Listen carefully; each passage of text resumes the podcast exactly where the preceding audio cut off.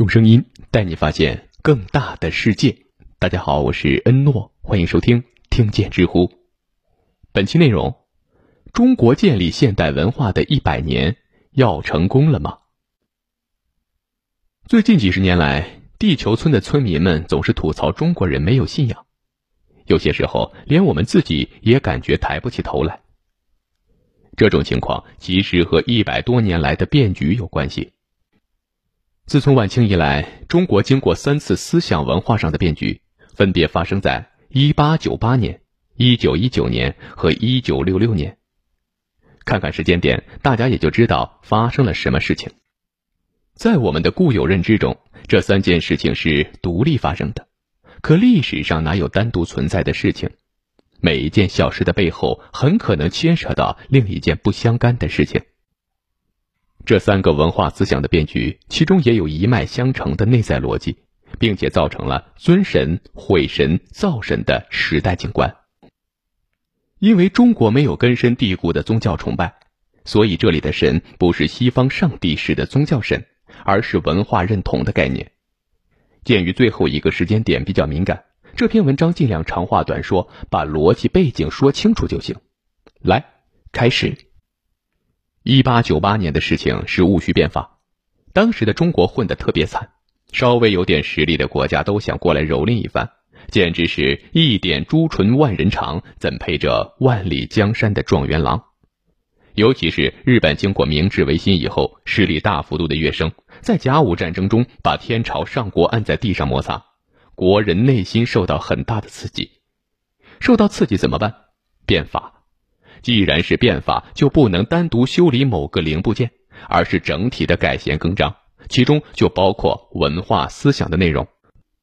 当时的精英们都是从科举里走出来的，对于传统文化和四书五经很尊重，也意识到祖宗的东西不能抛弃，还是要沿用下去的。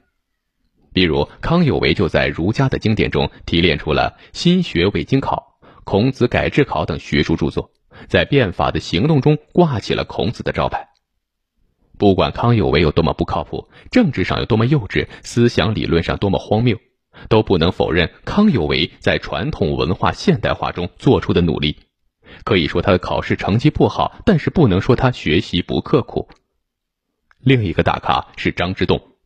戊戌变法的同年，张之洞发表《劝学篇》，阐述了中学为体、西学为用的新观点。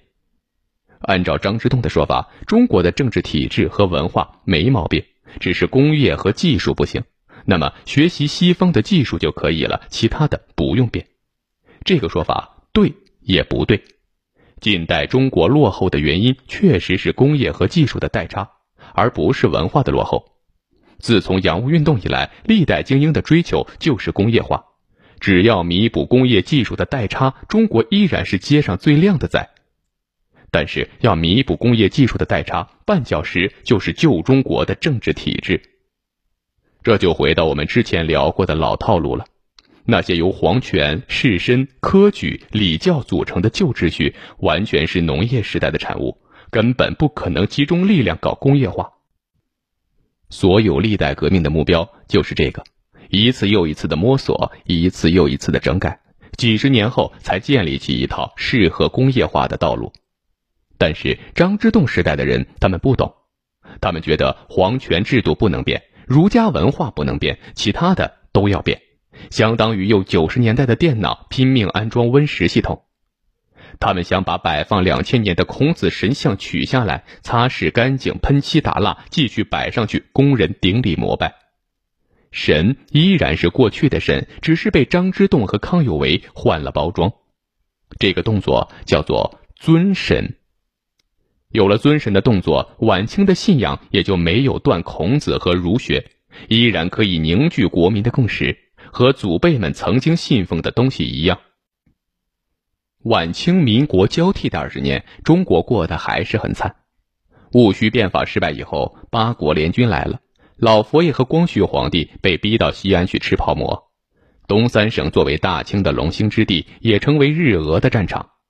那时候到处弥漫着药丸的气息，以救国为目的的精英们看到大清已经没有抢救的机会了，索性推翻另起炉灶吧。于是各地青年纷纷加入革命党，搞起义。1912年，中华民国成立。大家觉得拖后腿的大清已经推翻了，这次可以好好搞建设了吧？想太多了。新成立的民国没有什么权威，袁世凯称帝，府院之争、张勋复辟等内部争斗接踵而来，还有二次革命、护国护法战争等内战，大家忙着争权夺利还来不及，哪有心思搞建设？国内纷争不止的结果就是弱国无外交。中国作为一战的战胜国，居然在巴黎和会上得不到应有的话语权。德国在山东的权益被转让给日本。之前打败也就算了，为什么如今胜利了还是被区别对待？当时的精英们想不通。在这样的背景下，国民的自信心跌落到了极点，并且产生了自我怀疑的心理。是啊，中国人努力了这么多年，居然还是任人欺负的怂样子，肯定是祖宗的根子就有问题，于是就有了全盘西化的土壤。好了，本期的内容先到这里，感谢收听，欢迎关注、订阅、点赞、转发。我是诺，我们下期再见。